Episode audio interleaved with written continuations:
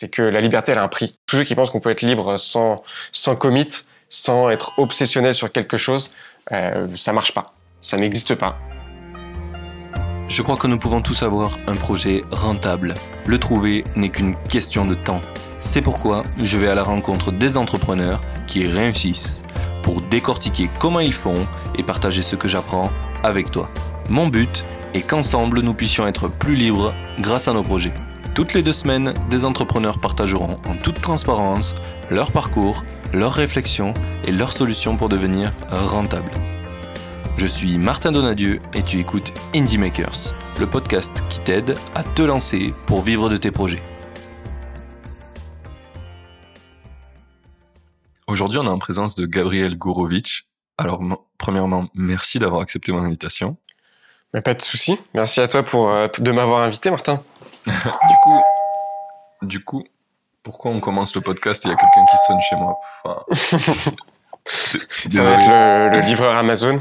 Mais non, mais on est, je suis à Séville, là, donc je me fais livrer rien du tout, je suis dans un Airbnb. Try again. Aujourd'hui, on est en présence de Gabriel Gourovitch. Alors, premièrement, merci d'avoir accepté mon invitation. Bah, merci à toi, Martin. Du coup, Gab, si tu devais, je peux t'appeler Gab. bien sûr. Non, on se connaît déjà, c'est vrai pour pour tes auditeurs, donc. Euh, c'est vrai, c'est vrai. On s'est déjà rencontrés, c'était un peu improbable d'ailleurs ces rencontres, mais c'était très cool. Euh, du coup, si tu devais résumer ton parcours en deux trois phrases, comment tu te présenterais?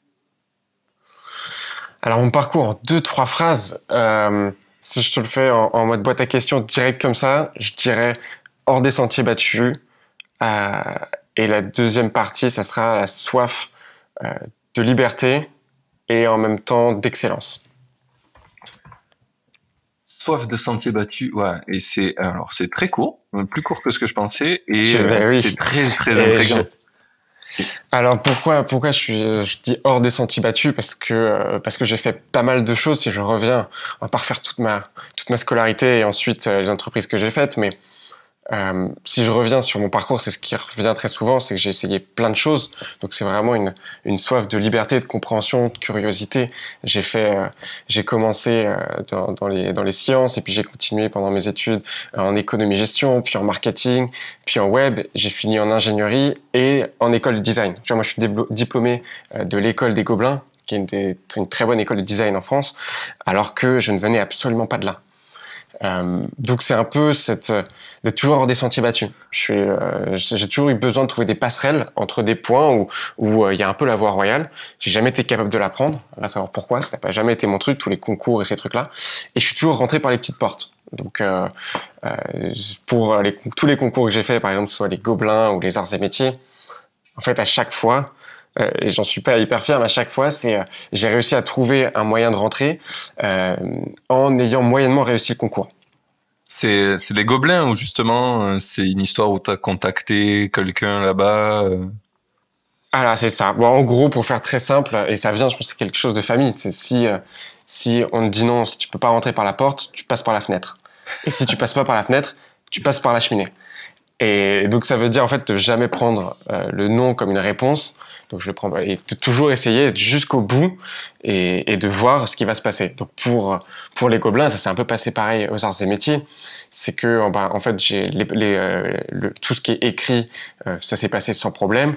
Et ensuite, sur ce qui était oral, j'y suis allé, ça s'est aussi bien passé, sauf que j'ai fini sur liste euh, d'attente. Ça veut dire c'est les moments pour pour ceux qui qui connaissent pas ce genre de concours, c'est les moments où en fait veut dire que t'es plutôt bon, mais il y a quand même des gens qu'on préférerait devant toi. Donc euh, donc t'es admissible, t'es vraiment euh, t'es dans la liste d'attente et tu sais pas trop si tu vas être pris. Moi, on m'a pas tenu au courant. Et donc, euh, comme on pas au courant, j'ai pointé ce, ces dysfonctionnements dans le procédé et on va dire pourrier par les sentiments, j'ai envoyé bien sûr des emails et j'ai directement contacté par même par téléphone le directeur du master. Je pense que personne fait ça. Et comme personne le fait, bah forcément, euh, quand tu forces beaucoup et qu'on te dit non euh, encore une fois par la porte et que tu rentres par la fenêtre, bah on s'y attend tellement pas que que ça peut marcher. Et moi, ça a quand même fonctionné deux fois de suite. Ça veut pas dire que ça fonctionnera. Hein. Je pense juste que derrière tous ces process administratifs, parce que c'est ça au final, euh, quand tu rentres pas parce que ton profil comme le mien ne rentre pas dans les cases, euh, c'est compliqué et donc on te retient pas directement. Donc le, le meilleur moyen, bah, c'est tout simplement de, euh, de jouer les cartes que personne ne joue. qu'est-ce qui fait que, qu'est-ce que, qu'est-ce qui sort de, de think out of the box, qu'est-ce qui va sortir de la boîte, qu'est-ce que je peux faire que personne n'aura fait avant?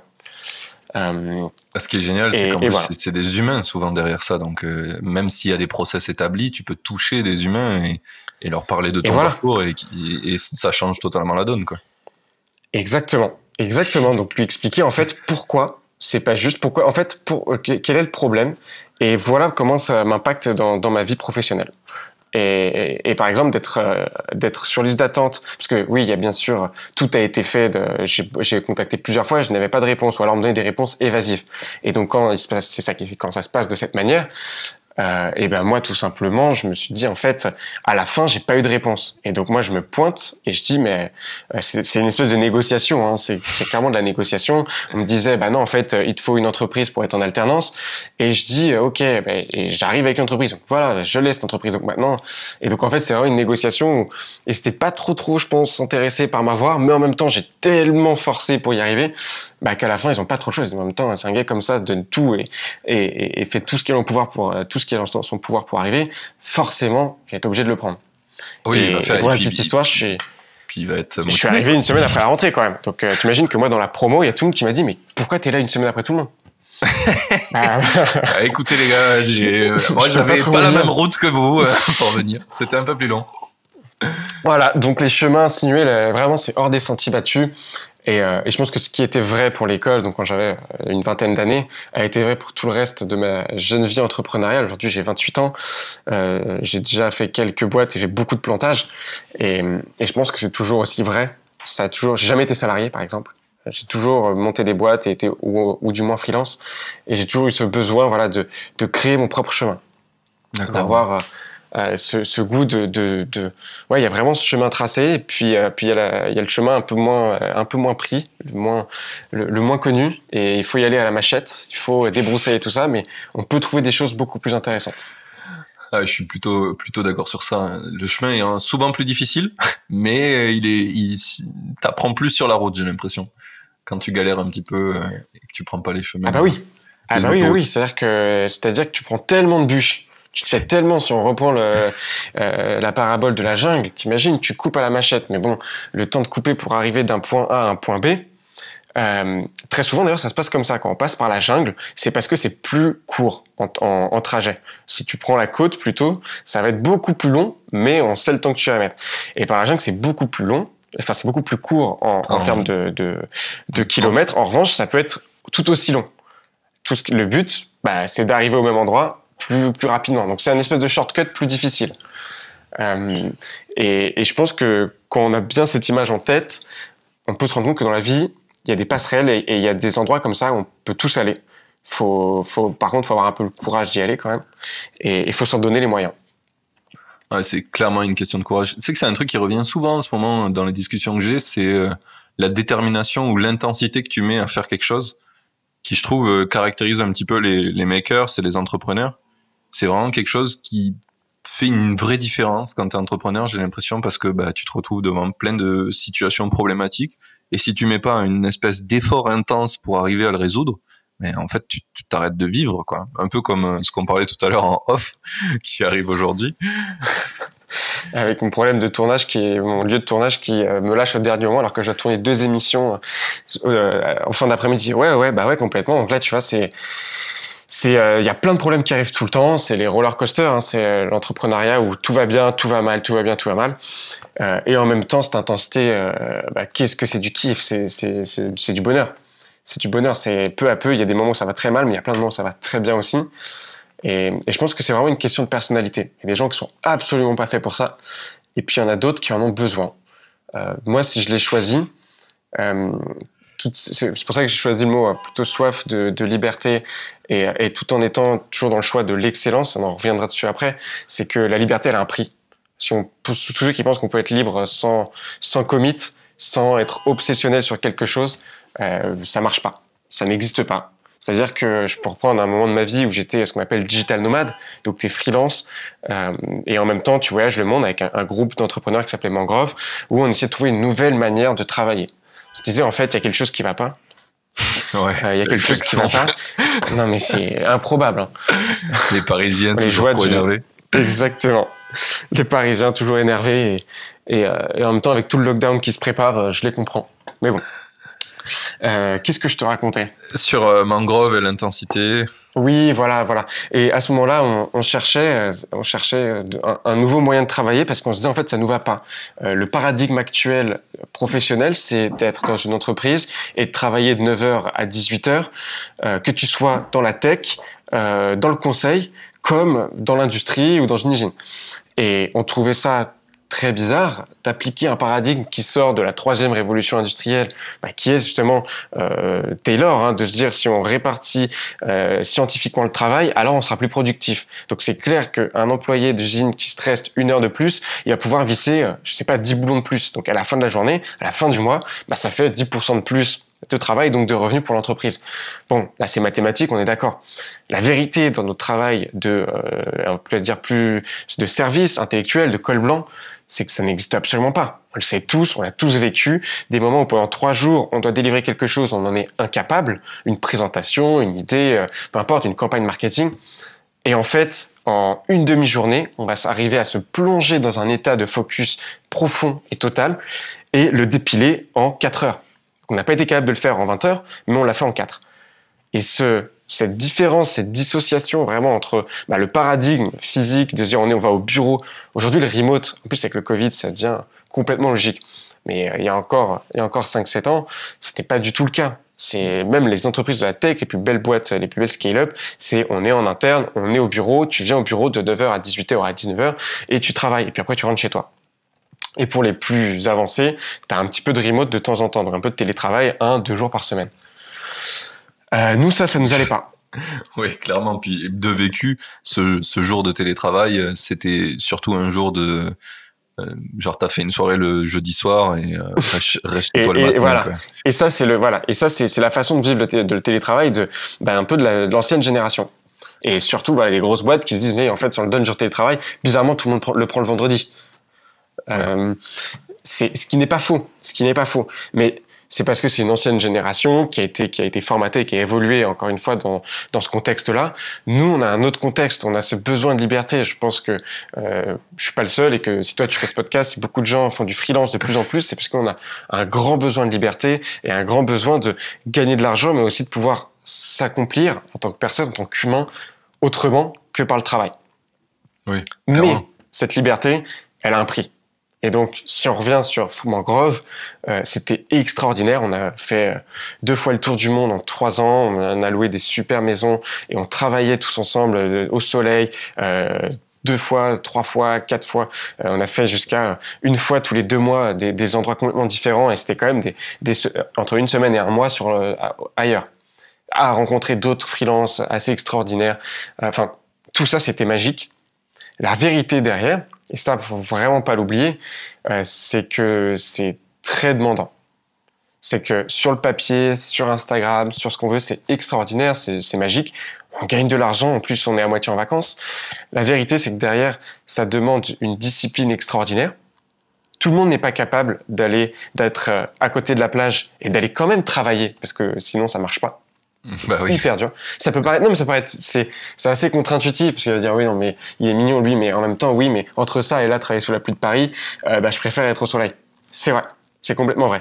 Maintenant, euh, ce qui est vrai aussi, c'est que pour l'avoir expérimenté, ça demande une force mentale forte de te dire, bah, pendant que tout le monde, parce que quand, parce que tout le monde qui est au soleil, euh, tout le monde est en train de, de prendre euh, du plaisir, est en train de se marrer, va, dans, va boire des coups, va manger, va prendre un café sur la plage ou va faire du surf. Et toi, pendant ce temps-là, tu dois te dire, ben non, je suis tellement fort. Cette discipline de se dire, pendant ce temps-là, il faut que je travaille. Il faut que je travaille parce que sinon, je ne montrerai pas quelque chose qui sera intéressant. Bah, je pense qu'il y a un, un, bon, un bon moyen de projection pour ça, c'était cet été les gens qui ont eu le droit à faire du remote et qui sont descendus dans le sud. Ils sont retrouvés avec tous les gens qui étaient en vacances à, à les regarder et eux à rester chez eux bosser quoi. Et quand t'as le moyen de faire du remote. Et c'est ce qui s'est passé pour moi l'an dernier où j'étais en camping-car, tu vois. Donc, euh, on a fait toute la côte portugaise de septembre à décembre. Et c'est ça, tu vois plein de gens euh, tranquilles, ils chillent au bord de l'océan, ils vont surfer et tout ça. Ouais, faut quand même bosser. Mais, mais voilà, mais c'est extraordinaire, c'est extraordinaire. Sauf que c'est encore une fois, ça demande quand même une discipline mentale. Et, et, je pense que cette discipline mentale, après, ça dépend encore une fois quelle est euh, l'ambition de chacun, c'est quoi le critère et la définition du succès de la vie de chacun? Moi, j'ai ma, j'ai le mien, euh, j'ai mon, mes critères, j'ai ma définition, et donc forcément, ça allait avec une discipline assez forte de, euh, j'étais pas là-bas pour chiller, j'étais là-bas pour rencontrer des gens brillants, j'étais là-bas pour euh, faire du réseau, faire des, rencontrer des amis aussi aujourd'hui, et, et surtout accélérer ce que j'étais en train de faire en termes de projet. Je savais pas encore ce que je voulais faire exactement, mais je savais que je voulais faire quelque chose. Et ça, je le sais depuis que, bah, depuis que j'ai 21 ans. J'ai lancé ma première boîte, c'est un fail total, mais à 21 ans. Euh, c'était quoi? On peut en parler? Ah, c'était, euh, c'était, mais c'était complètement absurde quand on y repense. C'était un espèce de, d'endroit où euh, on pouvait retrouver du contenu, donc une espèce de plateforme, on pouvait retrouver du contenu pour accélérer son entreprise. Donc c'est assez drôle quand je te parlerai de ce qu'on fait aujourd'hui, parce que ça y ressemble beaucoup. oui, c'est ce que je suis en train de me dire. et ça y ressemble beaucoup. Mais c'était plus dans une idée de se dire, on va faire... Euh, attends, j'avais 21 ans, j'avais, même pas travaillé dans ma vie, j'avais, presque rien fait. Euh, en tout cas, pas dans, pas dans la tech. Et, et je m'étais dit, bah, faudrait aider tous ces entrepreneurs. Je vois bien que tout le monde veut faire des startups, mais personne ne sait comment les faire. Et, et c'était à ce moment-là, 21 ans, c'était, c'était donc, euh, que je te raconte pas de bêtises, bah, 2012-2013 euh, c'est le moment où tous les incubateurs se lancent. Euh, Nouma, je crois qu'ils sont lancés en 2011-2012, The Family 2013. Euh, Nouma, c'est le camping, oui, c'est ça, 2011-2012. Enfin, tout, c'est, l'effervescence de, de, de, de, des startups. Et je me dis, il bah, faudrait trouver un moyen de les aider. Sauf que bien sûr que non, qu'à 21 ans, Gabriel, tu vas pas aider des startups, c'est-à-dire que tu ne sais même pas ce que c'est qu'une startup. Mais bon, c'était marrant, donc j'ai commencé à travailler là-dessus. Euh, ça n'a absolument rien donné. Je ne savais même pas ce qu'était vraiment un business model. Euh, puis après, j'ai relancé un truc comme ça. Ok, maintenant j'ai bien compris. Il faut aller voir ses clients avant de, euh, lancer quoi que ce soit. Euh, j'avais rencontré The Family et tout, tout le microcosme. Je me suis dit, bon, bah, je vais lancer une application. Euh, ça serait une application pour faire, pour sortir au dernier moment. J'avais vu ça qui était super à Londres, qui avait super bien marché. Donc, tu vois, j'étais déjà beaucoup plus structuré dans mon approche. Euh, et je me suis dit, OK, on va faire un truc qui permet de sortir au dernier moment. On va te donner des plans, euh, des soirées, mais pas que. En fait, d'un côté de la marketplace, tu résous le problème des, des organisateurs, que ce soit euh, des producteurs de soirées, de spectacles, euh, peu importe en fait, qui dans les dernières 24 heures, il leur reste toujours des billets sur les bras. Et s'ils sont pas vendus, juste la salle ne sera pas prise, ne sera pas euh, pleine. Donc, tous les cas, c'est du manque à gagner. Et de l'autre côté, tu vas avoir les gens qui ne prévoient jamais rien, comme moi par exemple, qui, qui voient toujours dernièrement qu'est-ce que on peut faire ce soir après avoir bu un, un, coup. Voilà, exactement. après avoir bu un coup avec ses potes, qu'est-ce qu'on fait ce soir ou demain? Et, euh, et, là, qui se disent bon bah en plus de nous donner des idées, des bonnes idées, euh, ça sera moins cher. Tout le monde est content. Et d'un côté, les autres vendent alors qu'ils pourraient auraient dû ne pas vendre. Et de, du mien, euh, je trouve des activités et en plus c'est un peu moins cher. Euh, donc ça, voilà, on a pas mal travaillé dessus. J'ai commencé à, développer, euh, à, rencontrer les gens, de faire une landing page. Donc tu vois, toujours plus loin dans l'approche, récolter des emails, euh, en discuter avec des gens, rencontrer des utilisateurs. Et, euh, en fait, j'ai bloqué au moment de, j'avais juste pas assez de temps. C'était pendant mes études, hein, pas assez de temps, pas assez de réseau, et aussi le fait que bah, c'était un milieu, le milieu un peu de la nuit, de l'organisation. C'est intéressant, mais c'est pas passionnant. C'est pas quelque chose où je m'enrichissais. Parce que le but de tout ça, à la fin, encore une fois, c'est de s'enrichir. Euh, euh, et, moi, j'aime beaucoup me, dépasser et m'enrichir pour me dire comment est-ce que je m'accomplis tous les jours. Pour moi, l'entrepreneuriat, c'est un chemin de vie. C'est qu'aujourd'hui, euh, je suis entrepreneur et j'ai une entreprise. Demain, j'aurai une autre entreprise. Et, une entreprise, pour moi, c'est une aventure avant tout. Ça peut être une entreprise entrepre entrepreneuriale professionnelle ou personnelle. Euh, de fonder une famille, pour moi, c'est une entreprise. De vouloir aller faire le monde, euh, d'aller faire une fois le monde pendant un an le tour du monde avec sa famille, c'en est une autre. Euh, et en fait, chaque chose, moi, je mets sur le même plan ce qui va, ce qui va être pécunier ou financier ou professionnel que le personnel.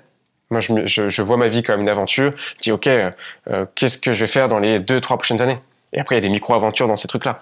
C'est ça. Mais, euh, mais, je crois que l'origine du mot entreprise, c'est pas quelque chose de professionnel à la base. C'est quelque chose de entreprendre pour avoir un, pour résoudre un objectif, quoi.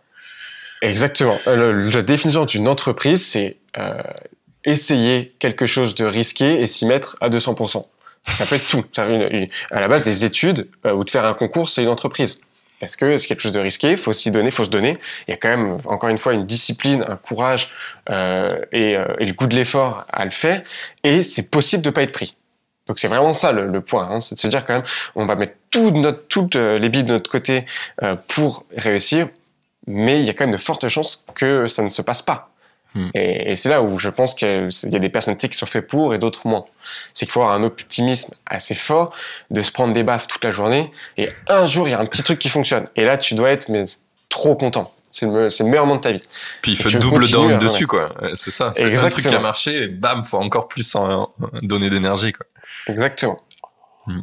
Mais finalement, ça. Donc voilà comment je résumerais ma vie. C'est aujourd'hui, c'est c'est vraiment axé sur ces trucs-là, sur comment est-ce que je peux être plus libre, euh, comment je peux toujours apprendre plus de choses.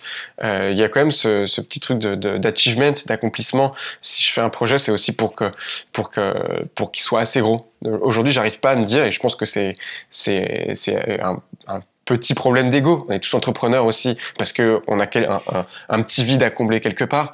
Euh, et ça, j'en suis persuadé. Mais, mais, mais à un moment donné, je me dis quand même, euh, aujourd'hui, quand je veux tenter quelque chose, un projet, donc tu vois, on parlait du tournage qui est en train de complètement foirer, euh, mais on va trouver une solution. Euh, c'est un, projet sur lequel je travaille depuis un an et qu'en fait, une émission de podcast slash vidéo qui va passer à la télé. Et donc ça, c'est une nouvelle aventure que j'avais envie de faire. J'avais jamais fait de vidéo, jamais fait de télé. Tiens, comment est-ce qu'on peut faire ce truc-là? Euh, podcast, la même chose. Quand j'ai lancé ce podcast, je pense qu'on pourra en parler. J'ai lancé un podcast qui s'appelle Growth Makers. C'est vrai que j'en ai, on n'en a pas parlé, mais je pense que c'est un peu le sujet euh, aujourd'hui. Et c'est un podcast sur les nouvelles méthodes marketing, nouvelles méthodes growth euh, que j'ai lancé il y a trois ans. Aujourd'hui, on a en cumulé, on doit être à 1,5 million d'écoutes, ce qui est complètement délirant quand tu vois le, le sujet. C'est un sujet hyper technique de growth en startup. Et, et, je, et quand j'ai lancé, j'avais juste dit de me dire tiens j'ai envie de tenter un truc nouveau. Moi mon boulot c'est de faire des stratégies de croissance et marketing après de les opérer dans des startups en freelance. Mais j'ai trop envie de faire autre chose. Donc encore une fois comment est-ce que je peux faire un projet qui va m'accomplir qui m'intéresse euh, qui me demande d'autres compétences mais en même temps j'ai envie de le mener à un point qui comment dire qui professionnellement je, je l'entends comme un succès. Je le fais pas juste pour le faire. Donc, euh, euh, ce podcast, je l'avais fait aussi pour réussir. C'est que si au bout de cinq épisodes, il n'y avait pas de, il y avait pas de traction, ce qu'on appelle traction dans, le milieu des startups, donc d'avoir euh, un minimum d'écoute et les gens qui en redemandent, euh, bah, j'aurais arrêté. Parce que je pense qu'il n'y a pas trop de sujets. Pour moi, je me dis quand même, c'est bien de, de, faire quelque chose pour soi, mais c'est aussi bien quand en fait le marché, ça c'est un petit peu le problème de l'entrepreneur, c'est quand le marché dit oui, on est d'accord avec toi, ta conviction et ton travail, euh, en fait, nous apportent de la valeur et on te le prouve par les chiffres. Exactement. Est-ce que, du coup, c'est intéressant parce que j'ai l'impression que tu es quand même guidé par créer des choses pour le kiff parce que tu as vraiment envie de faire ça, mais derrière, tu mets une certaine ambition. Mais est-ce que pour toi, c'est possible de créer juste par ambition ou il faut quand même être drivé par le kiff en premier?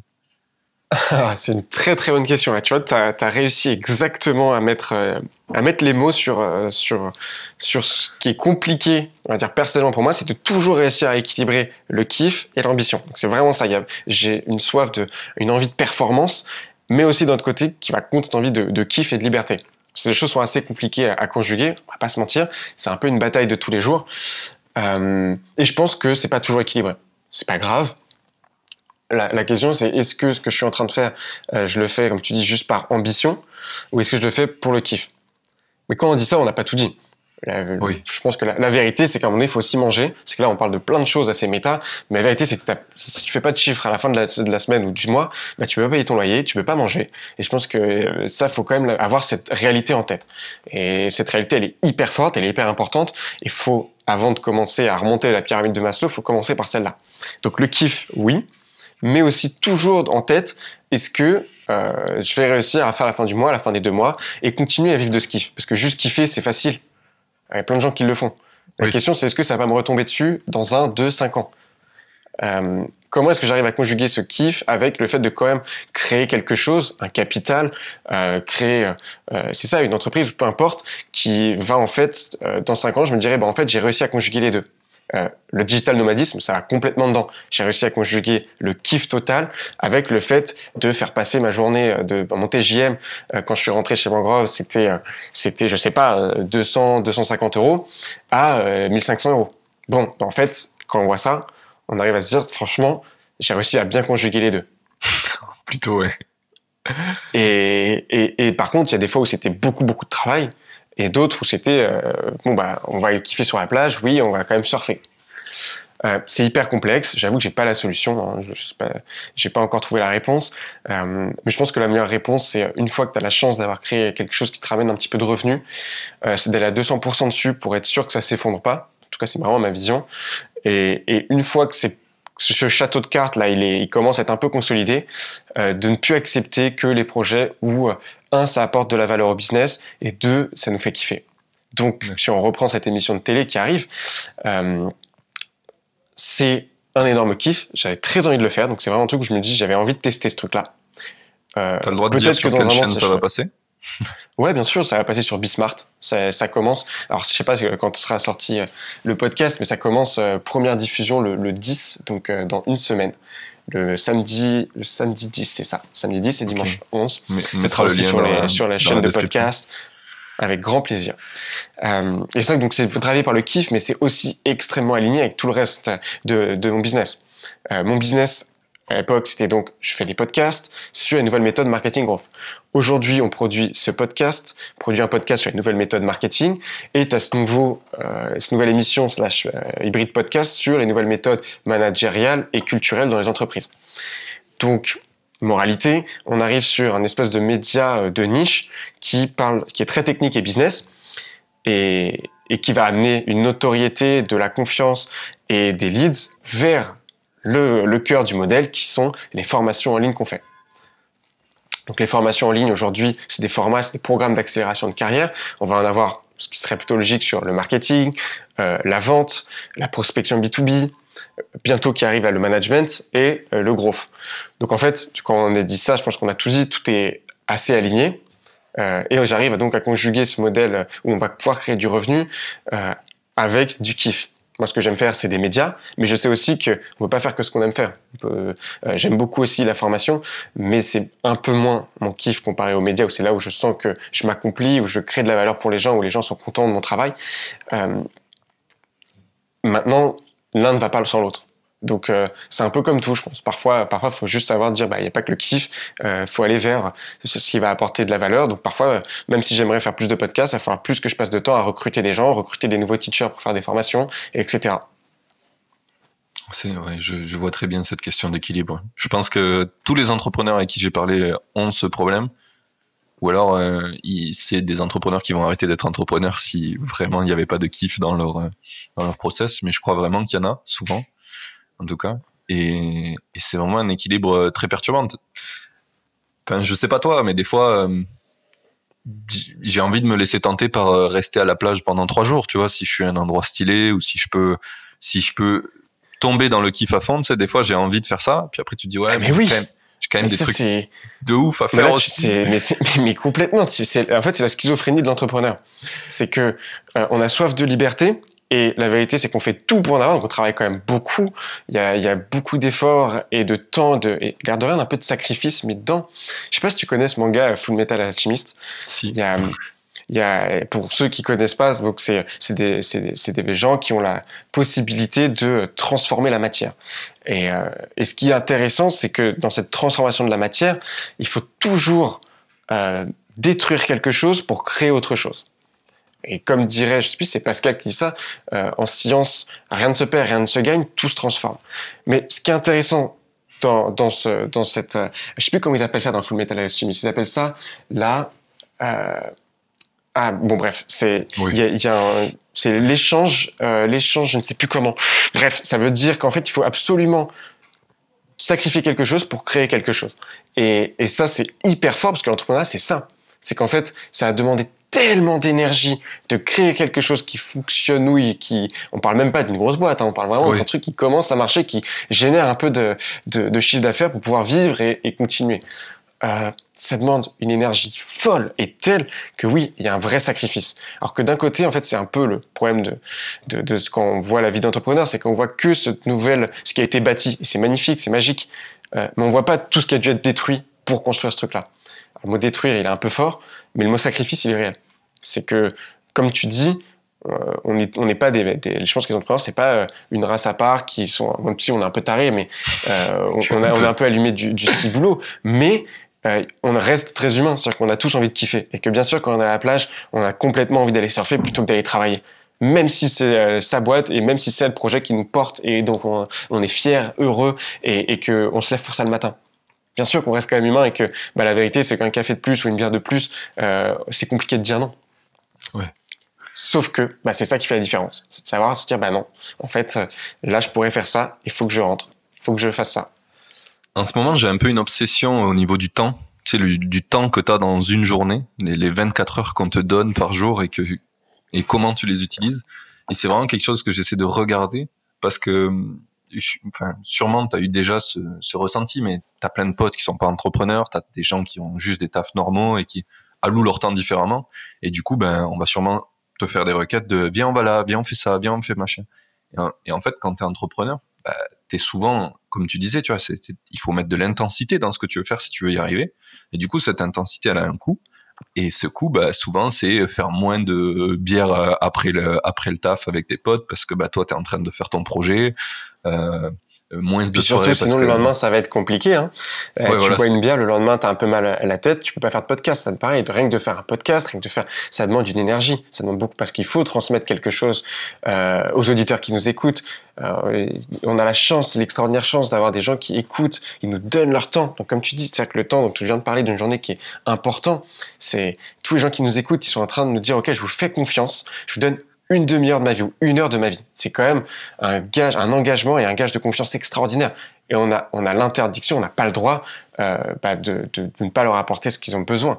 C'est vraiment, on nous donne une heure d'une vie, euh, on doit faire tout ce qu'on a le pouvoir pour que ça soit euh, une heure bien investie et qu'ils se disent putain je l'ai pas perdu, c'est vraiment une heure où j'ai gagné quelque chose.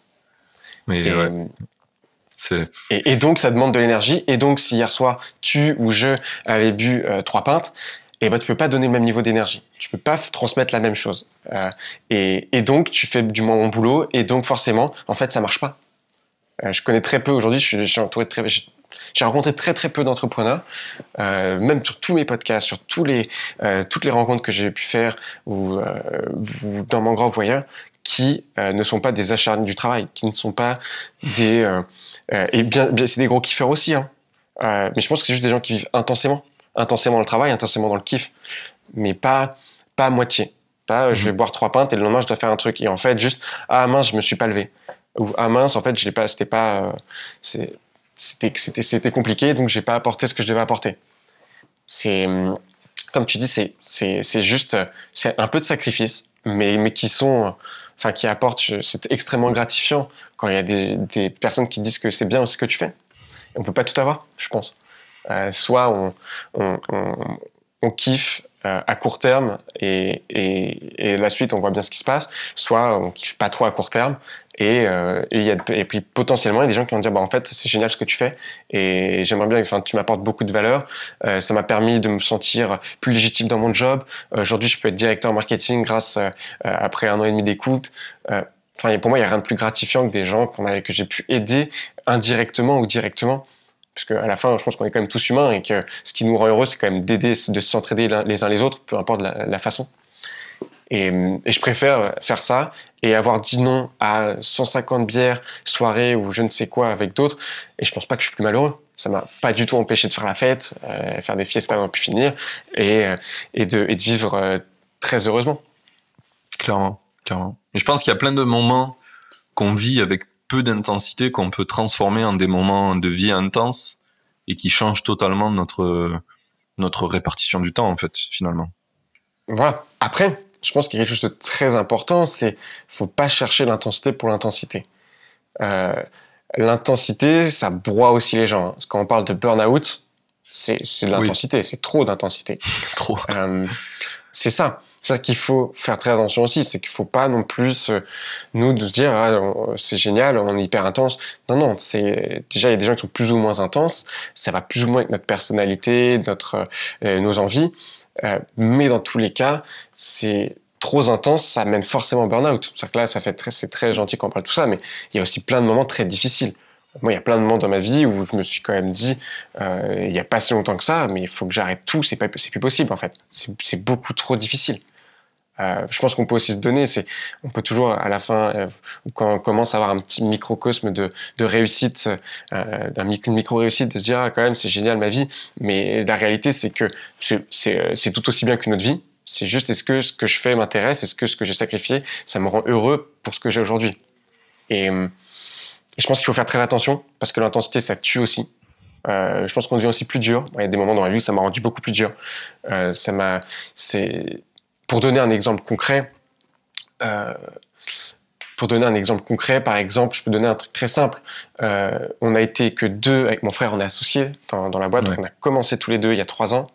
Et, euh, et, et, aujourd'hui, on est, entre, on, est, on est 8, on sera bientôt 10.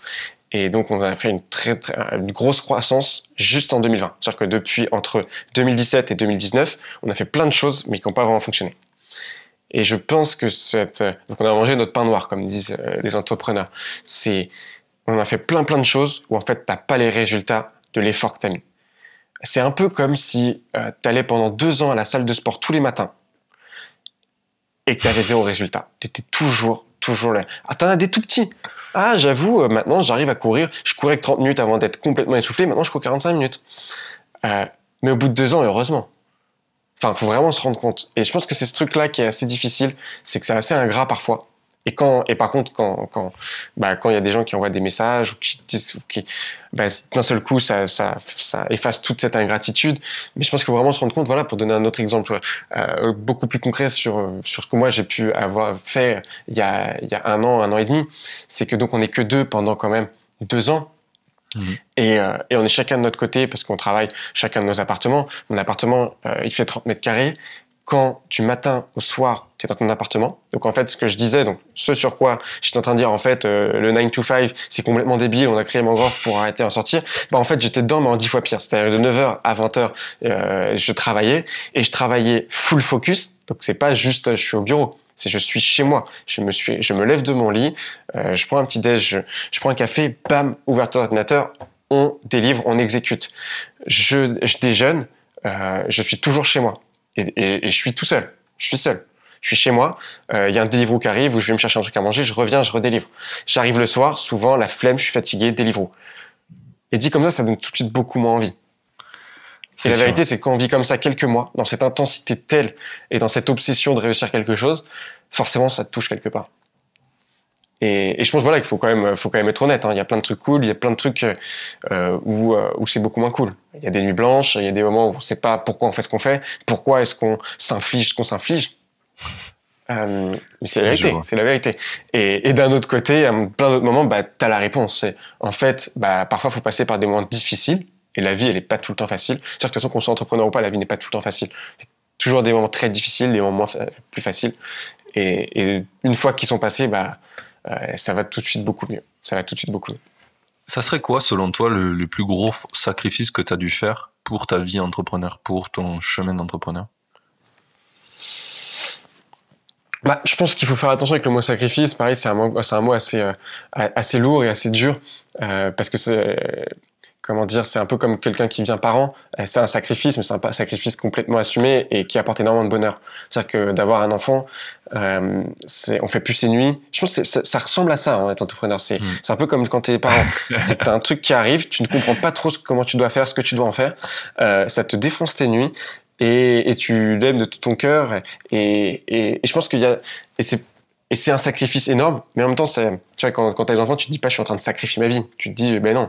C'est juste que forcément, ça demande, ça demande d'autres choses. Et donc, je vais dire non à tous les verres parce que juste je suis fatigué. Et donc, je vais moins sortir parce que je suis moins intéressé par sortir. C'est ça la vérité. Hein. C'est aussi que tu es juste moins intéressé par faire la fête. Tu es en train de faire un truc qui te porte plus. Euh, et un enfant, je pense que ça porte encore plus qu'une entreprise. Mais bon, tout ça pour dire que donc, pour le sacrifice, c'est pas vraiment, c'est pas, c'est pas vraiment oui, le mot. Le mot est pas adapté. D'accord. Voilà. Et dans la langue française, c'est ce mot-là. Mais je pense qu'il est pas assez adapté. Mais moi non plus.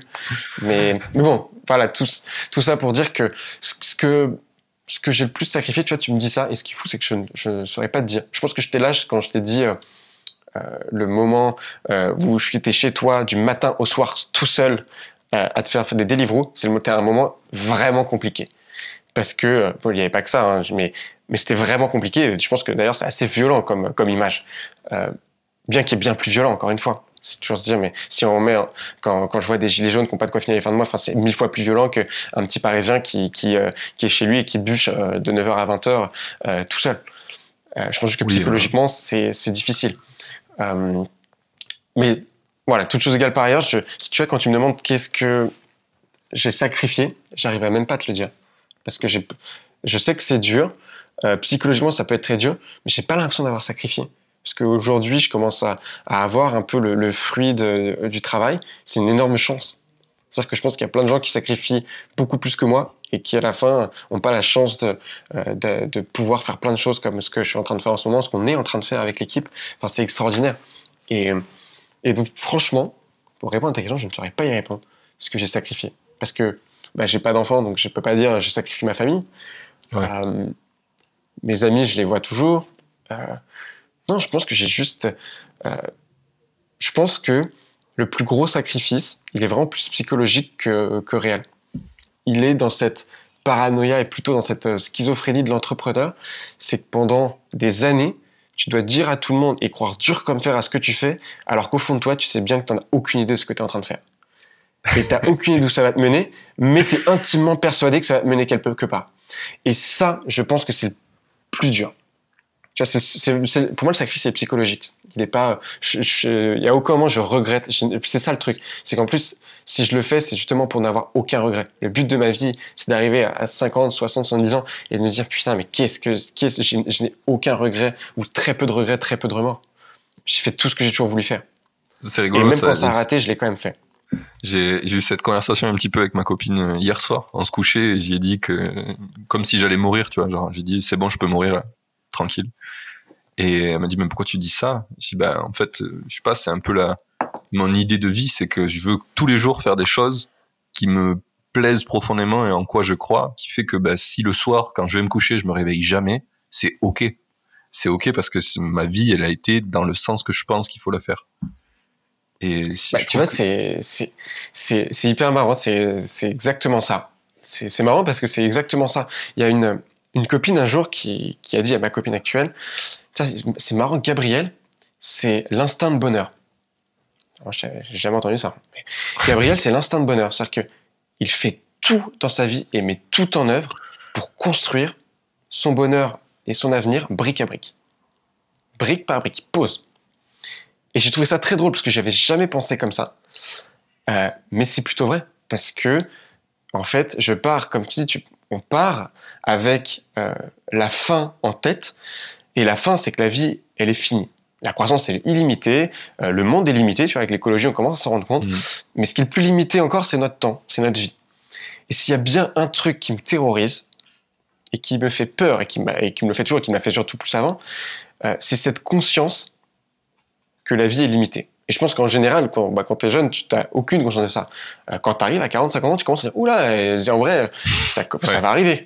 Euh, et moi, je ne sais pas pourquoi. Je pense que j'ai eu des événements dans ma vie euh, où en fait, qui m'ont fait prendre conscience de ce, du fait que tout peut s'arrêter très vite. Euh, et donc, de, en fait, n'arriver à aucun moment, si j'arrive, peu importe, comme tu dis, si je m'endors un soir que, ou que ça, ça s'arrête à ce moment-là, je ne regretterai rien. Et, pareil pour la vieillesse, si j'arrive à 50, 60, 70 ans, et j'espère que ça arrivera, même plus tard, me dire en fait, euh, je ne regrette rien.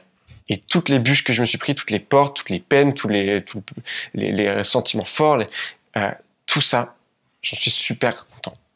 Et de jamais arriver avec, avec ce qui peut arriver à beaucoup de gens, ce qu'on appelle la crise de la quarantaine, de la cinquantaine, hein, euh, de se dire en fait qu'est-ce que j'ai foutu de ma vie, parce que ça passe vite. On se laisse emmener par le tourbillon de la vie. Et en fait, mais qu'est-ce que j'ai fait? Ça fait dix ans que je suis dans le conseil, mais j'aime pas ça en fait. Ça fait machin. Mais qu'est-ce que j'ai fait? Et, et la plus grande réussite, je pense qu'on parlait de la définition du succès d'une vie, ben moi, ça serait ça pour moi. C'est euh, d'arriver au bout et de me dire, punaise, j'ai toujours fait ce que j'ai voulu j'ai réussi et, et, je suis trop content de ça. C'est l'heure de la pause. J'en profite pour te rappeler de noter le podcast et si tu souhaites m'aider à l'améliorer, mets un commentaire car je les prends tous en compte. Dernière chose, si tu connais des makers que tu aimerais voir dans le podcast, va sur indiemaker.fr, tu pourras voter pour ceux que tu voudrais voir et ne t'inquiète pas, si un maker est absent de cette liste, tu peux toujours l'ajouter toi-même. On reprend, c'est parti. C'est rigolo parce que j'ai une idée de faire une application pour le, temps, de pouvoir convertir ton temps que tu dépenses dans faisant, enfin, ton argent que tu dépenses en temps pour savoir si est-ce que ça valait vraiment le temps de ta vie, euh, tu vois, la voiture que tu as achetée, la maison que tu as achetée, ou ce que tu veux, quoi. Et ça serait vraiment une idée de bonne application, ça, juste simple, une interface. Tu cliques si aujourd'hui tu penses que tu as dédié ta journée à quelque chose de cool et que tu ne regretteras pas, quoi. Juste valider oui ou non. Fais un calendrier comme ça. J'ai trop envie de faire des projets comme ça pour, euh, parce que je crois vraiment qu'on devrait tous guider plus notre vie dans ce sens-là. Pas forcément être entrepreneur, hein, mais vraiment euh, ce, ce kiff quotidien. Et je pense que c'est pour moi un peu la recette de comment être heureux. En tout cas, c'est de faire des choses dont tu crois. C'est pas forcément les bonnes choses, parce que c'est très relatif les bonnes choses, mais des choses en quoi tu crois et à ce moment-là où tu pensais faire bien. Quoi. Donc, euh, donc voilà, mhm. une nouvelle une nouvelle idée d'application. Si quelqu'un veut la développer, allez-y. Allez J'ai beaucoup trop de projets. bon, euh, du coup, on a pas mal philosophé, c'était stylé. Euh, j'aimerais bien qu'on revienne un peu à tes projets. Euh, sur quoi tu bosses en ce moment? Le mhm. podcast, ça t'est venu comment cette idée de, de faire un podcast finalement? Parce que c'est ça un peu qui a relancé tout ce que tu fais maintenant, j'ai l'impression. C'est un peu la. C'est donc T'as raison, on a, on a été très méta parce que je pense avant tout que, bah, que, que le réel, nos actions chaque jour euh, disent qui, qui on est. Et, en fait, la bonne. Euh, c'était encore le cas avec Mangrove. ce qui est très important, c'est de beaucoup réfléchir en amont avant de vouloir faire. Il faut pas que réfléchir, sinon on ne fait jamais rien. Mais c'est de toujours. Voilà, ce truc méta, pour moi, il est tellement important. La définition du succès d'une vie, c'est tellement important. Ça peut évoluer. Mais une fois qu'on pose ces choses-là sur papier qui sont extrêmement complexes, bah, tout le reste suit beaucoup plus simplement. C'est pour ça que je peux te dire que j'ai pu faire des sacrifices et je me sens quand même très heureux et que finalement, sacrifice est beaucoup plus psychologique que réel. Euh, bref, comme tu dis, passons plus au, réel. Euh, sur le réel, aujourd'hui, donc, on produit des émissions euh, audio, vidéo, tous business. Donc on crée d'un côté, on a une partie média business qui vient en fait aider tous les talents des startups et des PME en fait à se développer professionnellement parce que tu apprends des nouvelles compétences. On appelle ça du micro-learning même chez nous. Donc c'est comparé à d'autres podcasts qui vont être plus inspirationnels, nous on est vraiment sur du micro-learning. Parce qu'il y aura des cas d'études marketing, growth, etc. Pareil sur tout ce qui va être commercial. Donc on a toute la partie média qui va être alignée avec toute la partie, euh, toute la partie comment dire, formation qui est la suite. Ah ok, c'était intéressant. Qu'est-ce que ça donne? Tout savoir, tout ce que tout ce qu'on a pu répondre, qu'est-ce que ça donne en structuré? Euh, donc on a aujourd'hui on a quatre programmes d'accélération. J'avais dit donc commercial, prospection B2B, growth, euh, acquisition, il y a management qui va arriver, et puis il y a plein plein d'autres trucs qui vont arriver sur du marketing, du commercial, etc. Plus encore plus accès opérationnel. Aujourd'hui dans la boîte on est euh, donc 8 avec trois teachers. on sera 10-12 dans d'ici la fin de l'année. en début d'année on était deux et demi donc avec, euh, avec mon frère. Donc c'est quand même une forte, forte traction. Et, euh, et, cette année, on va faire x8 sur le chiffre d'affaires.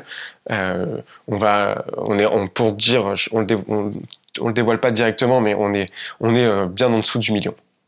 D'accord. Et du coup, qu'est-ce qui s'est passé dans la transformation de, ton entreprise un petit peu pour passer de, ben on est 2, 2, 2 à ça y est, on peut grossir? Ça a été quoi le déclic selon toi? Eh ben, le déclic, il est, euh, il se sent en fait. Le succès d'une entreprise, le succès entrepreneurial, il se ressent. Que euh, le podcast, ça a été mon premier entre guillemets dire succès, c'est que j'ai pas tout fait pour, j'ai fait un truc que je comprenais pas trop. Je suis allé voir des gens plus expérimentés que moi et je me suis dit tiens, si on prenait deux micros et que tu me racontais tes stratégies, moi je pourrais être meilleur dans mon freelance et le faire avec mes clients. Euh, et je l'ai lancé et ce truc-là, il a quand même pas mal pris. Et je pense que c'est ce qu'on appelle le momentum ou de l'attraction, c'est de se rendre compte qu'on fait un truc et peu importe ce qu'on fait, en fait, ça marche quand même. C'est rare. Hein, parce qu'en général, tu fais quelque chose, tout le monde s'en fout. Mais quand tu fais quelque chose et que ça marche, eh ben en fait tu le sens il y a même pas besoin de discuter. Le succès, succès is obvious, vraiment, c'est ça se sent. Donc en fait, première fois, vraiment première, c'était tout début des podcasts à trois ans en France. Euh, tu dis à trois ans, premier épisode, on fait 700 écoutes. Je me dis mais d'où ça sort ce truc? Bon, il ah s'avère que c'était un épisode un peu, un peu cool avec un le mec qui a lancé la Growth Team de chez Uber. Donc forcément, qui est français. Forcément, euh, c'était cool. Le reste, bon, on se recasse, on se casse la figure. Plus que 300. Mais je me dis quand même, mais c'est aberrant. Il y a 300 écoutes au bout du deuxième épisode. Enfin, et en fait, on se rend compte que ça augmente vraiment. On prend 20-30% de croissance tous les mois sur le nombre d'écoutes et le nombre d'auditeurs. Ça, en fait, donc c'est obvious. Je me dis, ok, donc là, tu ressens ce que c'est quelque chose qui fonctionne.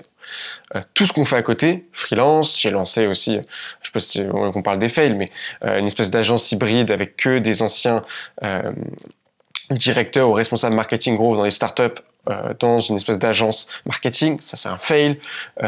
j'ai lancé sur le podcast, on a lancé plein de moyens de monétiser parce qu'on se dit en fait, moi la théorie du business c'est que tu fais un point tu fais un point, et le but ensuite, c'est de faire des. Tout ce que tu fais après, c'est des projets pour qu'ils soient alignés, pour être sûr qu'ils soient alignés, il faut que ce soit des cercles concentriques euh, autour de ce point.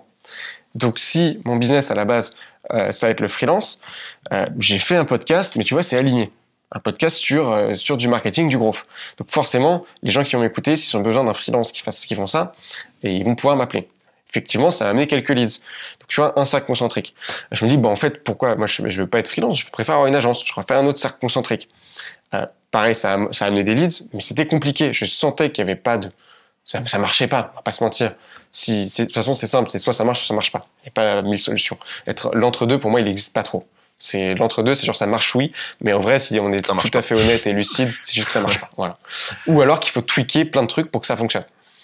Euh, bref, on lance. Mais du coup, ça marche pas, quoi. C'est tant que t'as pas trouvé la solution. C'est juste que ça marche pas. Exactement. Et, on se dit, OK, on va faire ça. En même temps, on lance, ah tiens, et si on lançait euh, une cagnotte, comme Antonin Archer à l'époque me disait, ah, mais moi j'ai fait une cagnotte, je gagne 1500 euh, à 2000 euros par mois sur Patreon pour mon podcast, c'est mes auditeurs qui me donnent ça. Je suis trop bien, bah, vas-y, je vais faire la même chose. on fait une cagnotte. Bon, il fait une cagnotte euh, pour l'histoire. Euh, on se dit, oh, trop bien, bah, vas-y, on va se faire une petite page. On fait une page bien marketée, bien écrite, euh, bonne campagne sur le podcast, notre base d'email, etc., etc.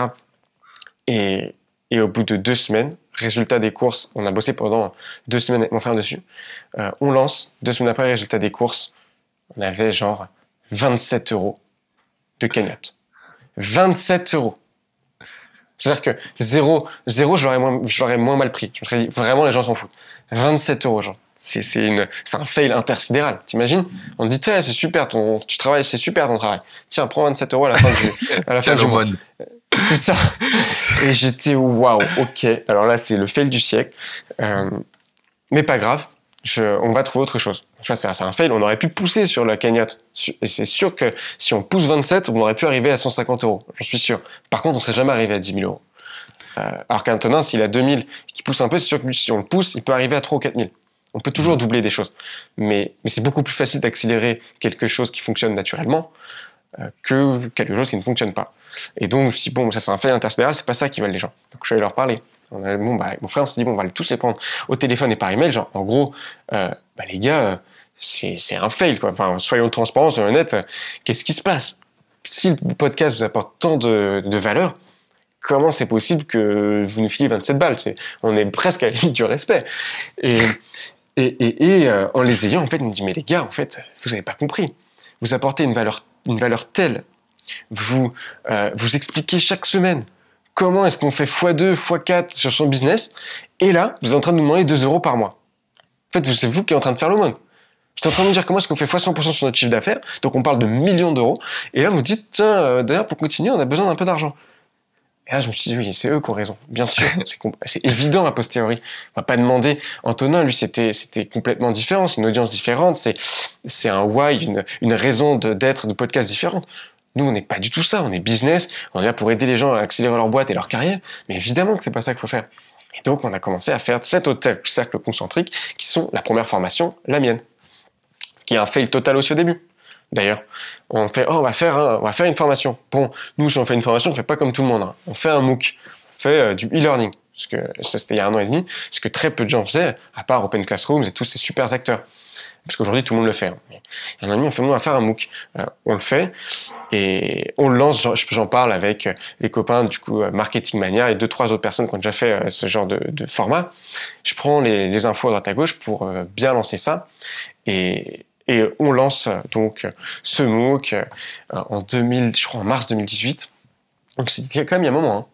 Hein on lance, ça fonctionne, ça, marche, oui. On a, je pense, 20, 20, 20 participants pour cette première euh, bêta où, on fait payer très très peu cher, genre 400 euros. Euh, et, on produit le cours en même temps. C'était hyper intense. Pour le coup, je me rappelle, ça, ça a duré 4 mois. C'était vraiment hyper intense. Euh, mais à la fin, on était content. À la fin, je me dis plus jamais je construis de, de formation. Résultat des courses, on, on en fait quand même pas mal encore. Mais, euh, c'était vraiment euh, tellement intense qu'à la fin, tu arrives sur les rotules. on est arrivé sur les rotules, on s'est dit, non, mais c'est bon. bref, on, on, continue. Les gens étaient très satisfaits. 20 personnes. C'est trop bien. Maintenant qu'on a le contenu global, on va le vendre comme ça. Allez, hop, on l'envoie à tout le monde. Allez vous inscrire et à nous la, belle vie. Et résultat des courses, encore une fois, tout le monde s'en fout. on dit, c'est pas possible. Genre, on vend deux cours par mois. C'est pas possible. Ils nous disent que c'est parce que ça apporte pas de valeur. Maintenant, on leur explique comment, euh, comment faire exactement. On structure euh, la méthode que moi je mets en place chez les clients. Enfin, on structure toutes ces choses-là et toujours ce mauvais résultat. Donc, euh, vraiment, en même temps, donc il y a cette agence, on teste pas mal de choses en même temps. Et jusqu'au moment où on se dit, mais en fait, et ça c'est quand même un an après, donc on a testé plein de trucs, plein de formats différents, on se dit, mais en fait, on n'a pas compris ce qu'ils veulent, les gens en e-learning. Ce qu'ils veulent, c'est être tous ensemble dans une promo, c'est qu'ils soient pris par la main, tous ensemble dans la même galère, et peu à peu découvrir le contenu, peu à peu être pris par la main, et bien sûr, encore une fois, ce qui est évident a posteriori, bah avoir un, le teacher qui est là pour les, là accompagner. Ça paraît logique quand même, dit comme ça c'est pas juste d'avoir toute l'information comme Udemy, comme parce qu'il y a tellement de formats qui existent quand même on peut s'y perdre. Hein. Mais sur nous nos programmes d'accélération qui sont quand même très denses et intenses, euh, et eh ben peut pas les donner comme ça. Et nous, c'est ce qu'on faisait. Donc forcément que les gens... Euh, et vraiment, on a fait plein de tests. Hein. On l'a vendu à 350 euros, on l'a vendu à 900 euros. Même résultat. À peu près le même nombre de personnes qui achetaient euh, comme ça.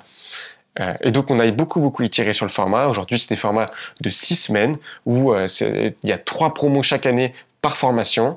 Tu en as une en début d'année, une en milieu, une à la fin.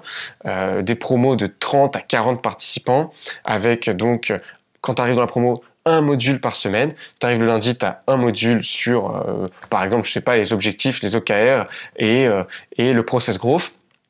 Des exercices à appliquer directement dans son business, dans sa boîte, pour son job parce que le but c'est de faire des formations comme pour les podcasts. On est vraiment sur le même test que le podcast, c'est actionnable, pragmatique pragmatisme et l'actionnabilité, c'est vraiment nos deux fers de lance. Et on se dit, bon, ah, donc des exercices à faire euh, et des livrables sur son propre business, sur sa propre entreprise.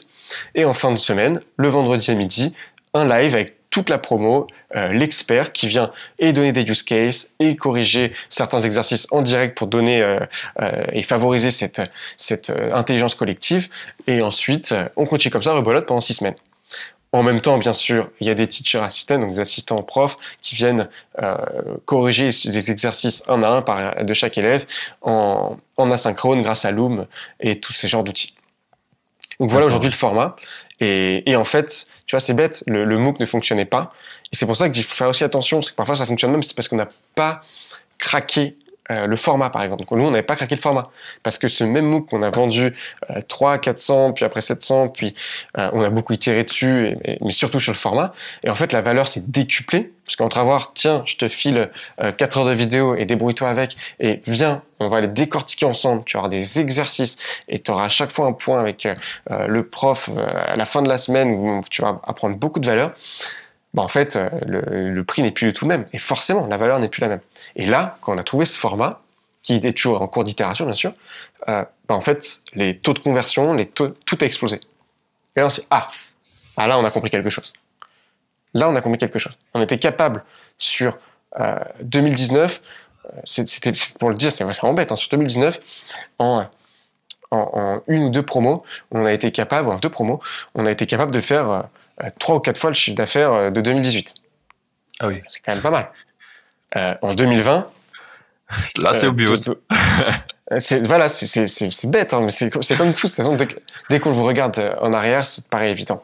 Et, et là, en 2000, 2000 Steve Jobs qui disait ça, connecte the dots. Exactement.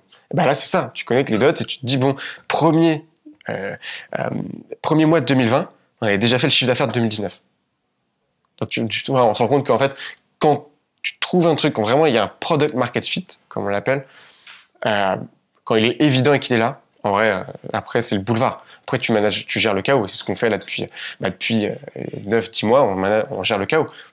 Il faut recruter des gens, il faut créer encore beaucoup plus de formations, beaucoup plus de, apporter beaucoup plus de valeur aux participants, réussir à apporter encore plus de valeur sur les podcasts, sur les émissions. Enfin, donc je trouve que quand tu trouves un modèle, parce que c'est aussi le modèle qui est assez innovant, euh, un modèle média euh, hybride euh, formation qu'aujourd'hui très peu de gens font, bah ouais forcément on a mis un an et demi à trouver. Voilà, c'est ça la vérité. La vérité c'est que si on copie ce qui existe, bah on trouve pas quelque chose d'innovant.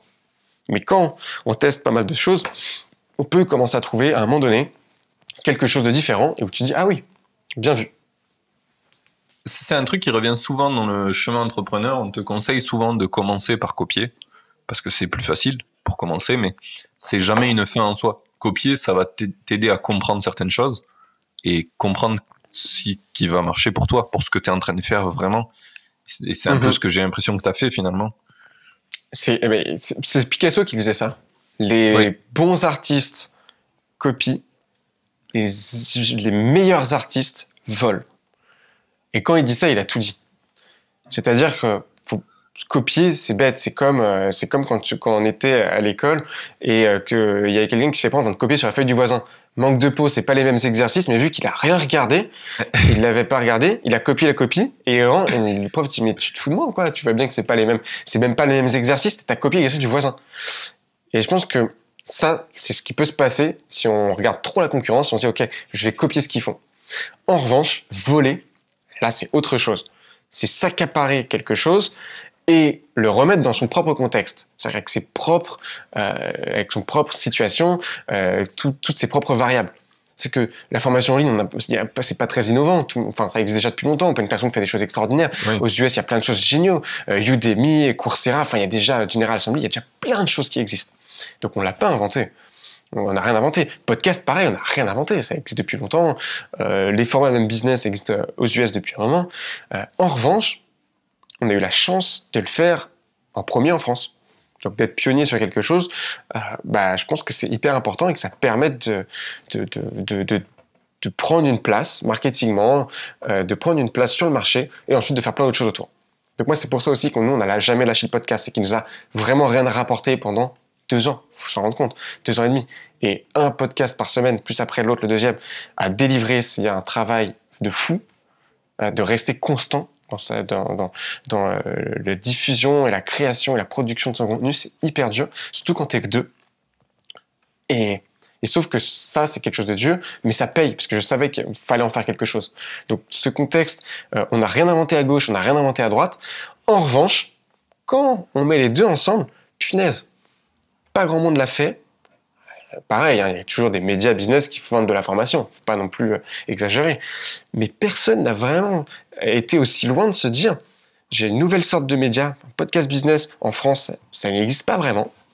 Euh, on fait des formations e-learning à notre façon parce qu'on pense que c'est ça, c'est notre conviction, c'est que c'est comme ça qu'on apporte le plus de valeur. Et en plus, quand on met les deux ensemble, ça marche vachement bien. Et ça crée notre propre. Finalement, on a volé à gauche, on a volé à droite, mais quand on met les deux ensemble, on a toujours pris conscience et bien, bien fait attention d'aligner les deux. Et quand les deux sont ensemble, ah, il y a un truc assez magique qui se fait qui, aujourd'hui, je trouve, n'existe pas ailleurs. Ou, peu. Ah bah, clairement, euh, c'était plutôt le premier, j'ai envie de dire, à avoir, euh, avoir cette dynamique-là. Il n'y a pas de. Il a pas d'autre alternative. Hein. voilà, mais, mais, mais, mais c'est parce que on a on, a toujours regardé, voilà, c'est voler, oui, complètement. Faut pas avoir honte. En France, je pense que les gens ont trop peur, ont honte de copier. Euh, pour ceux en fait qui sont brillants et qui et qui voient, ils disent non, faut que ce soit mon idée, faut que tout, faut que je réinvente la roue. C'est trop dommage, les gars, allez-y. Oui, les filles aussi, allez-y. Euh, faut copier quand ça, faut voler quand quand il y a quelque chose qui, faut aller vite en fait. aller vite, c'est forcément voler. Euh, mais mais faut absolument le réadapter à sa sauce. Copier, c'est dommage. Réadapter à sa sauce, c'est vraiment c'est ce qu'il faut faire. Et dans l'autre sens, ceux qui n'ont aucune gêne et qui copient à tir larigot. En ce moment, on va pas donner de nom, mais c'est ce qui se passe énormément dans le secteur du e-learning parce que toutes les agences ont pris un coup avec le Covid et le confinement, donc tout le monde s'est mis à faire du e-learning. Euh, il y a clairement beaucoup de copies. Maintenant, euh, ce qui est dommage, c'est qu'ils ne, sont pas différenciés finalement. Tout le monde fait la même chose. Et, en fait, de copier, bah, ça ne donne pas d'avantage, euh, d'avantage concurrentiel. Hmm. Ça te donne juste, ok, tu fais, tu fais comme un et, en fait, le problème, c'est que ceux qui n'ont aucune, si t'as pas de, euh, si t'as trop de gêne à, à copier slash voler, euh, bah c'est dommage que tu perds, tu perds du temps.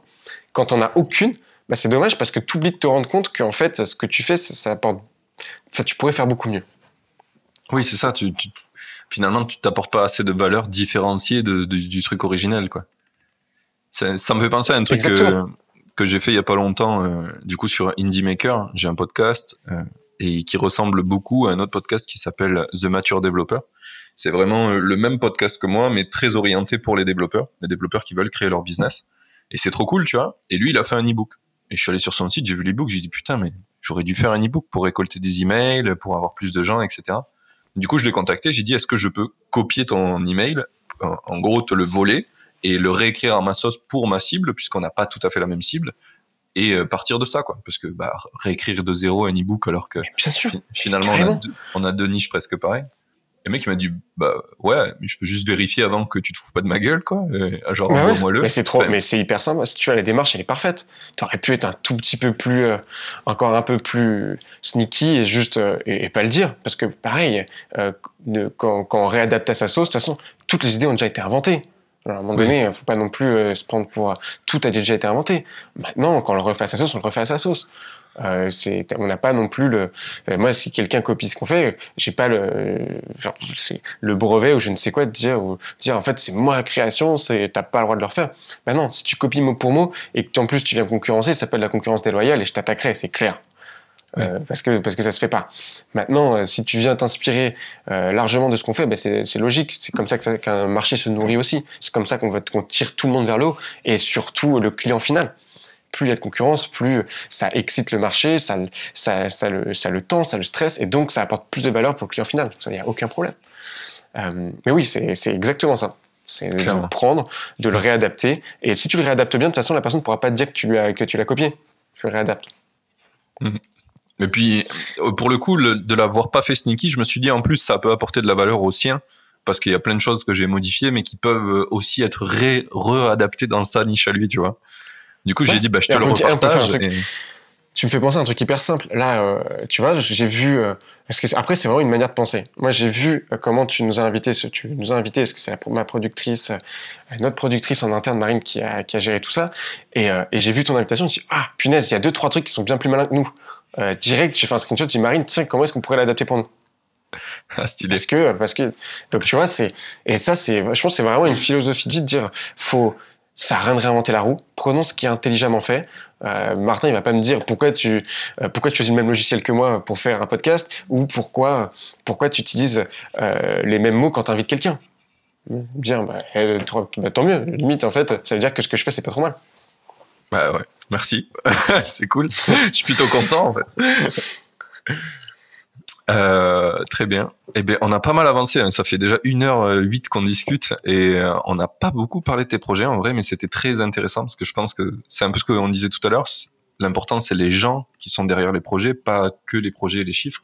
Donc, euh, si les gens peuvent apprendre à te comprendre, je pense qu'ils comprendront mieux comment faire les choses pour eux.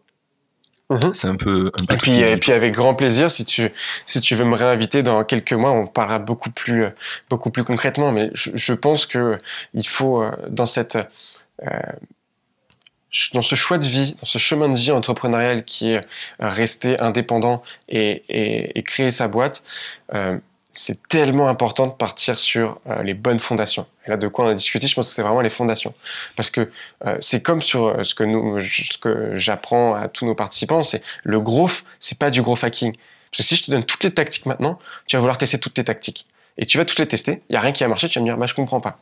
Mais c'est normal.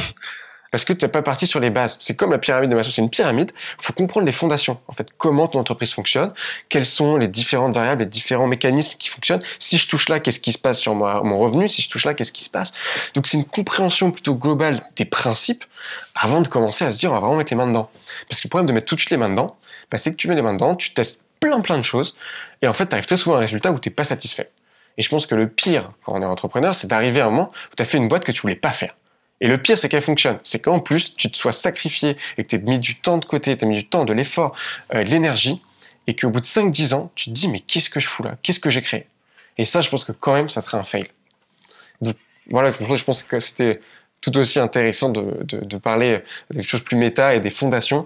Et avec grand plaisir, si j'ai si, si j'ai la chance d'être réinvité pour venir Ah. parler de, de là, plutôt donner des tactiques a- et des traits on a- concrets sur, euh, sur ce qu'on On a fait. a encore quelques questions, t'inquiète pas. T'inquiète pas. Mais c'est rigolo que tu dis ça euh, juste avant, parce que j'ai parlé avec une entrepreneuse de, je sais pas, la quarantaine à peu près, qui a fait une agence euh, de développement qui marche pas mal. Et qui, qui clairement, quand je parle avec elle, euh, elle a pas envie de faire ça. Elle a pas envie de faire ça, mais ça marche. Oh, mais quel malheur. partir, quoi. Mais quel malheur. Quel malheur. T'imagines, tu te lèves tous les matins, tu fais du cash, parce que c'est ça le, le point. Ouais. Tu fais du cash, tu t'es fait un, un- Forcément, ton train de vie s'est adapté avec, et je pense qu'elle aime sa vie, mais que tu peux pas sortir. C'est le principe de la, prison dorée, de, tous ces jobs dans le conseil où tu gagnes bien ta vie, et, tu, quand tu sors d'une grande école, ou même d'une école, d'une école plutôt que bien, euh, tu vas dans le conseil, tu gagnes bien ta vie, tu gagnes de mieux en mieux ta vie, et en fait, tu peux juste plus partir parce que là, euh, d'aller faire pendant un an et demi, d'être galéré à te faire des délivreaux et, et de travailler sans vraiment gagner d'argent, en fait, c'est même plus dans ton système de pensée. Dès que tu fais quelque chose, il faut qu'il y ait une récompense. Or, l'entrepreneur, son système de pensée, c'est en fait, je fais faire quelque chose, je sais que j'aurai pas de récompense. La traversée revanche, du désert. C'est ça. Le jour où j'en ai une, elle sera extraordinaire. Mais je sais que dans 90% des cas, ce que je vais faire, j'aurai pas de récompense. Et ça C'est va être, ça. c'est, et c'est là en fait où, t'imagines d'être à sa place, la pauvre? Je, je- Ah, mais- Ça veut pas dire qu'elle est malheureuse, mais, mais t'arrives qu'à un moment où tu te dis merde, bah, soit tu vends, soit tu, mais il faut pas continuer. Parce que ça, je pense que c'est la dépression totale. Ah, Mais c'est exactement ce que j'y ai dit. J'y ai dit, en fait, la seule réponse à ce que tu me dis là, c'est d'arrêter. Tu dis, ouais, mais je peux pas. Je dis, oui, je sais que tu peux pas. mais, mais je te dis, Mais la seule compte, je peux pas. C'est, alors Ouais. que le, le sujet de tout ça, c'est d'être libre. Un entrepreneur, je pense vraiment pas que quelqu'un soit capable de mettre un tel niveau de- d'intensité dans sa vie si il se dit pas à un moment donné, je serai libre. Après, euh, ça veut pas dire qu'on l'est, c'est c'est aussi très psychologique, encore une fois. hein. Mais au moins libre d'avoir des options. De se dire, ah tiens, j'ai envie de prendre trois semaines, je prends trois semaines et personne ne peut rien me dire. On fait rarement. Mais, mais, euh, La mais quand question, c'est jamais de le faire, c'est d'être libre. C'est ça. Exactement. D'être libre de Exactement. pouvoir le faire. Exactement. J'ai une discussion très philosophique sur ça en termes personnels, puisque je fais comme toi, c'est le personnel et le professionnel, je concrétise un peu pareil. Et euh, l'idée, c'était de dire, bah, dans notre couple, on est libre de faire ce qu'on veut. Après, tu peux le faire, euh, le faire ou ne pas le faire, mais le fait de dire qu'on est libre, ça a vraiment un facteur différenciant. Tu vois, c'est t'es plus enfermé dans une relation. Tu dis, ben en fait, on peut faire ce qu'on veut. Après, c'est, il y a toujours un, truc de avec l'autre comment ça se passe. Tu vois, comme dans ton entreprise, si tu prends trois semaines et que tu abandonnes tous tes teammates, à un moment donné, ils vont te regarder, ils vont te dire euh, qu'est-ce que tu fais, mec? Genre, euh, tu peux pas nous abandonner, quoi. Mais mais le fait d'être libre, je pense que ça a une vraie valeur pour euh, notre capacité à imaginer où on va aller, tu vois. Ben oui, ben oui, c'est c'est le plus important. Après, c'est le plus important pour encore une fois une certaine partie euh, des gens. Euh, Il y, a, plein d'autres. euh, parfois, je me dis, je rêverais de ne pas avoir ce besoin. ce- parce que C'est un faux besoin, c'est un faux besoin de, liberté. Et, je rêverais de me dire, en fait, moi, je me contente complètement. C'est un peu de l'insatisfaction. Je me contente complètement de ma vie comme elle est, et je suis très heureux comme ça. C'est un peu, ça me fait penser au proverbe un peu heureux sont les ignorants. Des fois, t'as as, l'impression C'est un peu que ça. ça Le t'aimerait problème, bien. c'est un petit peu ça, ça, ça a l'air d'être un petit peu condescendant, donc euh, j'aime pas trop trop, mais mais dans le fond, c'est un peu ça. C'est qu'on se fait, on se met aussi vachement la tête à l'envers euh, quand, quand, quand moins on est ignorant, moins on se met, plus on se met la tête à l'envers. Et parfois, je me dis oui, on aimerait être un peu plus ignorant. C'est ça. C'est dans, dans- je le, je la sors cette citation dans le sens où j'aimerais bien igno- ignorer que je peux être libre, tu vois, et comme ça, du coup, me contenter d'un job euh, simple. Ah bah ouais. Mais euh, après, une fois que, une fois que tu sais que tu peux faire plein de trucs et que tu peux avoir de la liberté, c'est difficile de revenir en arrière. C'est ça. Euh, Bon. Juste, juste euh, je sais pas si Ouais. tu as reçu, euh, si tu pourras le couper, j'imagine. Euh, Oui. il faudra que je parte dans quelques minutes, parce que j'ai Ah un oui. live juste après. Ok, oui, c'est vrai, c'est vrai, c'est vrai. Donc, Eh bien, on va euh, finir sur 3-4 mes- minutes. mes trois, quatre euh, dernières questions et on est bon? Très bien. Ça va? Mhm. Euh, Du coup, on a pas mal parlé de liberté, on a pas mal parlé de tes futurs projets, ce que tu es en train de lancer. Donc en fait, on a tout couvert. On peut direct enchaîner sur euh, mes trois dernières questions, puisque il est temps. Donc la première, c'est euh, qu'est-ce que tu aurais aimé qu'on te dise avant de te lancer?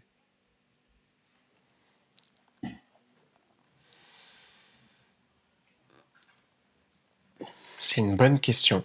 Je sais que moi, tu me l'as envoyé en amont, la petite trame, donc j'ai pu le préparer. J'ai pas trouvé même en y réfléchissant.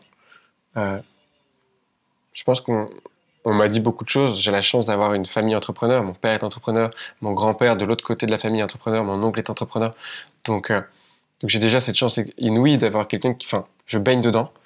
Euh, donc j'ai pas eu besoin de, euh, de, de sortir d'un paradoxe euh, spécifique. Ce qui fait que qu'est-ce que j'aurais aimé qu'on me dise? Rien. encore une fois, si je reprends le, la parabole des parents, bah, peut-être, enfin, et j'aurais pas aimé qu'on me le dise en vrai, mais que le chemin sera bien plus long que prévu et que je pense qu'il le, sera encore, euh, il le sera encore. On est qu'au tout début. Est-ce que, est-ce que t'as pas l'impression qu'on l'a déjà entendu ce, truc? On l'a tous entendu. Je, enfin, je sais pas moi le, paradigme de on met trois ans pour entreprendre, je l'ai entendu des millions de fois. J'ai juste pas écouté. et puis en fait c'est vrai. mais, mais voilà bah tiens tu veux tu, tu veux un, ce que j'aurais aimé maintenant, ce que je pense, c'est faut pas écouter les autres. N'écoute pas les autres. C'est c'est euh, c'est ça. Ok. Eh ben, c'est pas mal, c'est pas mal.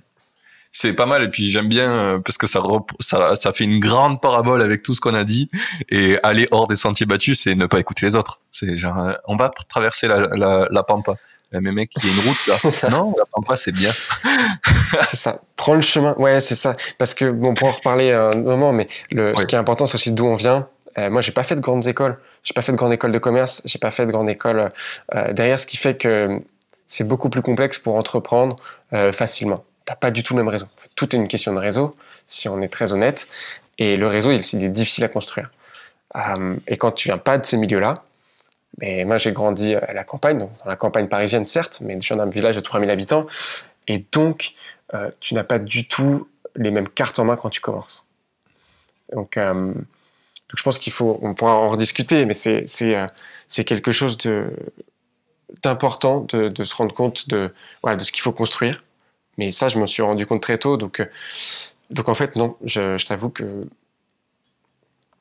Non, mais je vois pas d'autre chose ta, ta, ta, première réponse. Mais, mais du coup, euh, oui, non, c'était ça. Pour, pour boucler avec euh, la Pampa, c'est euh, quand on est un peu dans ce cas-là, pas de réseau, on vient d'ailleurs que Paris, euh, bah ouais, faut prendre le chemin le moins parcouru. Ça, j'aurais aimé qu'on me le dise, mais plus en, fait, Gabriel, tu as vraiment l'impression de faire n'importe quoi parce que personne fait ça. mais en vrai, c'est pas, tu fais bien. Moi, je te le dis, tu es sur le bon chemin. Parce que voilà, quand tu es au milieu de la jungle, je le suis toujours, hein, mais quand tu quand es toujours, quand es au milieu de la jungle, quand on est au milieu de la jungle tout seul, bah, il y a plein de fois où tu te dis, mais qu'est-ce que je fous là? Pourquoi tout le monde prend la plage et moi je suis au milieu de la jungle? C'est pourquoi fait, je suis en train de galérer là? Mais la vérité, c'est que quand tu viens de certains milieux, de certains endroits de la France, une localisation, ben, tu n'as juste pas le choix. Si tu veux vraiment arriver à un degré d'excellence et de réussite, euh, la vérité, c'est qu'il n'y a que le chemin le plus difficile qui prenne. Parce que la plage, elle est déjà prise par tous ceux qui ont fait les concours et qui ont le réseau. C'est ça. C'est un des trucs que j'ai compris euh, des grandes écoles il y a pas si longtemps, après en avoir fait une, c'est que c'est pas ce qu'on t'apprend dans l'école qui a de la valeur, c'est les gens avec qui tu vas le faire. Ah non, bah ouais, bien sûr. L'écosystème de ouf que tu vas avoir après, quoi. C'est surtout ça. Euh, et bien top. On peut passer à mon avant-avant-dernière question. Euh, qui est le prochain invité que je dois faire venir dans ce podcast selon toi? J'allais te dire mon frère, hein, mon frère associé qui lui gère toute la partie formation et qui pourrait être beaucoup plus technique pour à l'autre côté de l'histoire aussi, parce que tu as la mienne euh, en tant qu'animateur euh, du podcast, mais ça serait marrant d'avoir de ce côté. Euh, sinon, plus sérieusement, euh, Boris, Boris, le, le, CEO, le patron du wagon et cofondateur. Le wagon, donc meilleur bootcamp de code au monde, français, hyper bon, et qui a été Indie Makers pendant, pendant très longtemps. Maintenant, ils ont fait une levée de private equity il y a peu, mais, mais ils, pourront quand même te parler, ils pourront quand même te parler de 0 à 100 employés et à, je ne pas de bêtises, quelques dizaines de millions de chiffres d'affaires, ou, au moins une petite dizaine de millions de chiffres d'affaires sans avoir levé. Ah, ça c'est pas mal, ça, ça, me plaît, ça me plaît. Stylé. Mais je prends en note les deux et je pense que j'inviterai euh, ton frère aussi, parce que je pense que ça peut être intéressant. Euh, et du coup, euh, ma toute dernière question, c'est qu'on envoie les gens qui veulent te suivre. Et ben, sur, sur LinkedIn, tout simplement, Gabriel Gourovitch, G-O-U-R-O-V-I-T-C-H. Euh, tout simplement m'ajouter. J'essaye de répondre le plus rapidement possible aux messages. Euh, et sinon, tout simplement sur, sur ma newsletter, la newsletter de, des différents podcasts, euh, disponible sur grossmakers.fr. G-R-O-T, pardon, G-R-O-W-T-H-M-A-K-E-R-S.fr. Euh, J'aimerais Pour tous ceux qui ont des, problèmes, qui ont Ouais, des c'est ça. problèmes. Ah, mais euh, faut. ça parce qu'on oublie souvent le S, donc euh, je le redis. Euh, Ouais. Oui, je voulais un petit mot, je le place comme ça rapidement. Euh, on recrute pas mal en ce moment. J'espère que, je sais pas si on l'aura compris, mais donc s'il y a des podcasteurs, euh, on recrute un sales et aussi euh, un, une head of marketing ou une sales aussi. Donc n'hésitez pas à me pinguer à gabriel@growthmakers.fr si euh, vous avez l'envie de, de déplacer des montagnes, parce que c'est ce qu'on fait là tous les jours. Trop bien. Eh bien, on enverra. J'espère qu'il y a plein de gens qui vont te contacter. N'hésitez pas, envoyez des petits messages. Et, euh, et ça pourra ça. faire sûrement de, de belles histoires. C'est ça. Et bien sûr, pour le- l'email, je ne sais pas si je l'avais dit, c'est gabriel at grossmakers.fr. Euh, non, tu l'avais pas dit, mais c'est fait. Voilà. Super. Bah, merci beaucoup, Martin. Merci beaucoup à toi. C'était vraiment un top épisode. Je pense que le, ça va plaire à beaucoup de gens, ça va parler à beaucoup de gens. Ce, ce parcours-là touche beaucoup. Moi, ça m'a touché en tout cas. Euh, ben, merci à tous. J'espère que vous avez kiffé le podcast. Si vous l'avez kiffé, n'hésitez pas à le noter sur euh, iTunes. Ça, ça fait toujours plaisir et ça aide à grandir puisque nous aussi, euh, moi aussi, je suis en pleine pampa actuellement avec ce podcast et pour le moment, on voit pas encore la carrière, mais ça avance, ça grandit. Et merci à toi, Gab, et à bientôt. À très vite. Salut, Martin. Salut. Ça y est, l'épisode est fini. J'espère que t'as kiffé autant que moi. Merci d'avoir écouté, merci à l'invité d'avoir pris le temps de venir. Et à dans deux semaines pour le prochain. Belle journée à toi.